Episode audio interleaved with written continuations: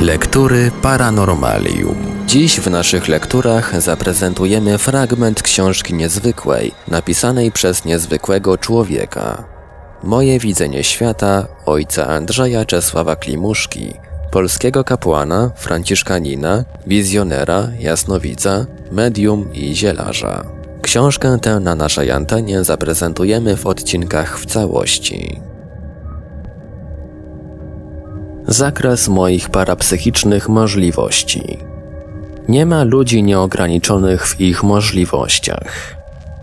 Pewnego dnia zjawił się u mnie stary człowiek w niecodziennej sprawie. Były żołnierz z I wojny światowej. Będąc w armii generała Samsonowa, brał udział w bitwach w Prusach Wschodnich. Kiedy owa 300-tysięczna armia została pod Stębarkiem przez Niemców otoczona, dowództwo rosyjskie wydało rozkaz zakopania w lesie dywizyjnej kasy zawierającej złoto, aby nie dostała się w ręce wroga. Ten właśnie żołnierz z kilkoma kolegami zakopywał ów skarb. Dziś, wskutek zmian topograficznych, jakie dokonały się w ciągu 50 lat, nie potrafi odnaleźć miejsca, gdzie prawdopodobnie dotąd leżą złote pieniądze w żelaznych skrzyniach. Prosił więc mnie o wskazanie tego szczęśliwego miejsca. Musiałem poszukiwaczowi skarbu dać odmowną odpowiedź. Nigdy bowiem nie szukałem złota w ziemi ani dla siebie, ani też innym nie ofiarowywałem swej problematycznej pomocy. Sądzę zresztą, że w przypadku wspomnianego żołnierza żadną miarą by się ta rzecz nie udała. Za duża przestrzeń lasu, za długi czas dzieli od zaistniałego faktu. Raz tylko w Gdańsku znajomemu inżynierowi pokazałem pod krzakiem agrestu miejsce, gdzie podczas wojny zakopał małą szkatułkę z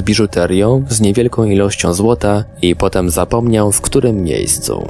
Ale to wydarzyło się w małym ogrodzie, gdzie łatwo można było się skoncentrować i odczuć wibrujące prądy. Czasami otrzymuję listy od graczy w Totolotka z prośbą o wskazanie szczęśliwych numerów. Musiałem jednak każdego amatora spodziewanej fortuny uświadomić, że jeżeli pod moje dyktando ktokolwiek skreśli numerki, nie będzie miał ani jednego trafnego.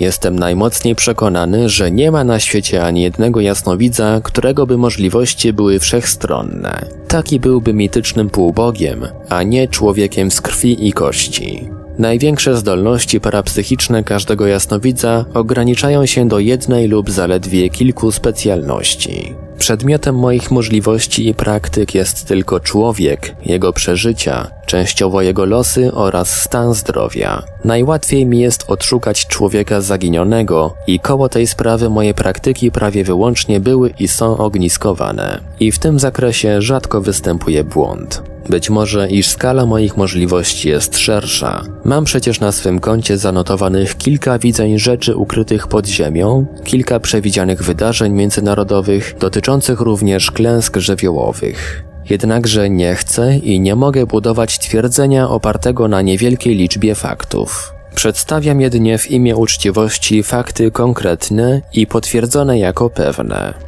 a było ich niemało. Wśród tych faktów odnoszących się do odnajdywania zaginionych, drugie miejsce zajmuje stawianie diagnozy. Najwybitniejszym lekarzom najwięcej trudu przysparza postawienie pacjentowi trafnej diagnozy. A przecież wiemy, że postawienie dobrej diagnozy skraca leczenie i daje lepsze wyniki. Często niestety się zdarza, że wszystkie sposoby badania, łącznie z analizami i prześwietleniem, nie potrafią wykryć schorzenia, a raczej jego źródła. Często wszystkie wyniki badań są pozytywne, a pacjent cierpi i gorączkuje. Córka profesora Akademii Medycznej w Poznaniu zapadła na jakąś zagadkową chorobę. Wystąpiła wysoka gorączka, a po kilku dniach silny skurcz zaczął zginać jej lewą nogę w kolanie i usztywniać. Konsultacja lekarzy poznańskich nie potrafiła wykryć przyczyn dziwnych objawów chorobowych. Zrozpaczona matka, a także lekarz zwracają się do mnie o pomoc. Z fotografii dziecka widzę ognisko ropne wielkości ziarna fasoli w mózgu. Wnet stwierdzono trafność mojej diagnozy i skierowano leczenie na odpowiednie tory. W roku 1968 przyjechała do mnie kasjerka Opery Bałtyckiej w Gdańsku ze swą 22-letnią córką cierpiącą na silne bóle głowy. Matka zdążyła mi szepnąć po cichu, że według orzeczenia lekarskiego ma mieć guz na mózgu. Patrząc wnikliwie na fotografię chorej, nie dostrzegam żadnego guza, lecz widzę coś zupełnie innego. Coś mi się grubo nie podoba górny ząb pani. Oświadczam, pokazując go palcem. Trzeba go koniecznie natychmiast zbadać. Wydaje mi się, iż tutaj tkwi źródło bólu głowy i infekcji organizmu. Widzę wyraźnie szkaradny ropień zęba górnej szczęki.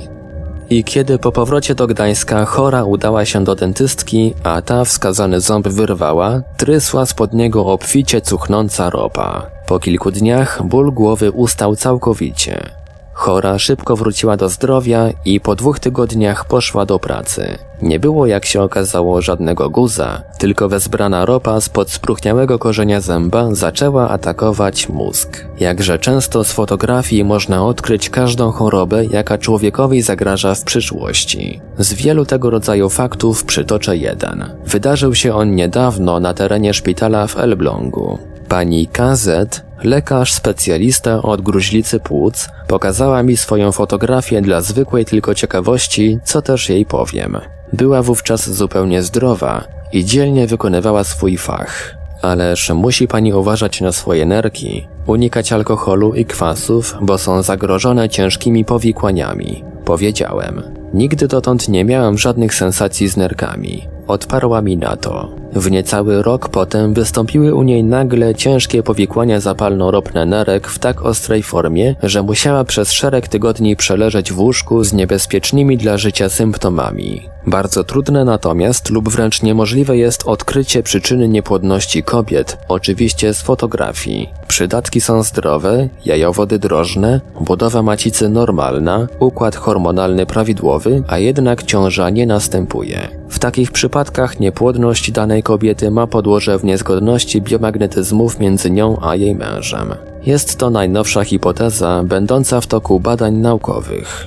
Widzeń swoich o charakterze ogólnoludzkim ani też żadnych przepowiedni nie podaje chociażby dlatego, aby nie były fałszywie interpretowane. Na marginesie zaznaczam, że widziałem tragiczne losy trzech narodów. Jeśli chodzi o nasz naród, to mogę nadmienić, że gdybym miał żyć jeszcze lat 50 i miał do wyboru stały pobyt dla siebie w dowolnym kraju na świecie, wybrałbym bez wahania jedynie Polskę, pomimo jej nieszczęśliwego położenia geograficznego. Nad Polską bowiem nie widzę ciężkich chmur, lecz promienne blaski przyszłości. Na koniec podaję jeszcze jedną uwagę, a mianowicie łatwiej mi jest rozszyfrować człowieka pierwszy raz spotkanego, aniżeli bliższego znajomego, a zwłaszcza spotykanego codziennie w pracy czy mieszkaniu. Tego, kogo się często spotyka, prądy biopola mieszają się z prądami moimi, przez co powstaje zamieszanie w obrazach i w interpretacji zjawisk.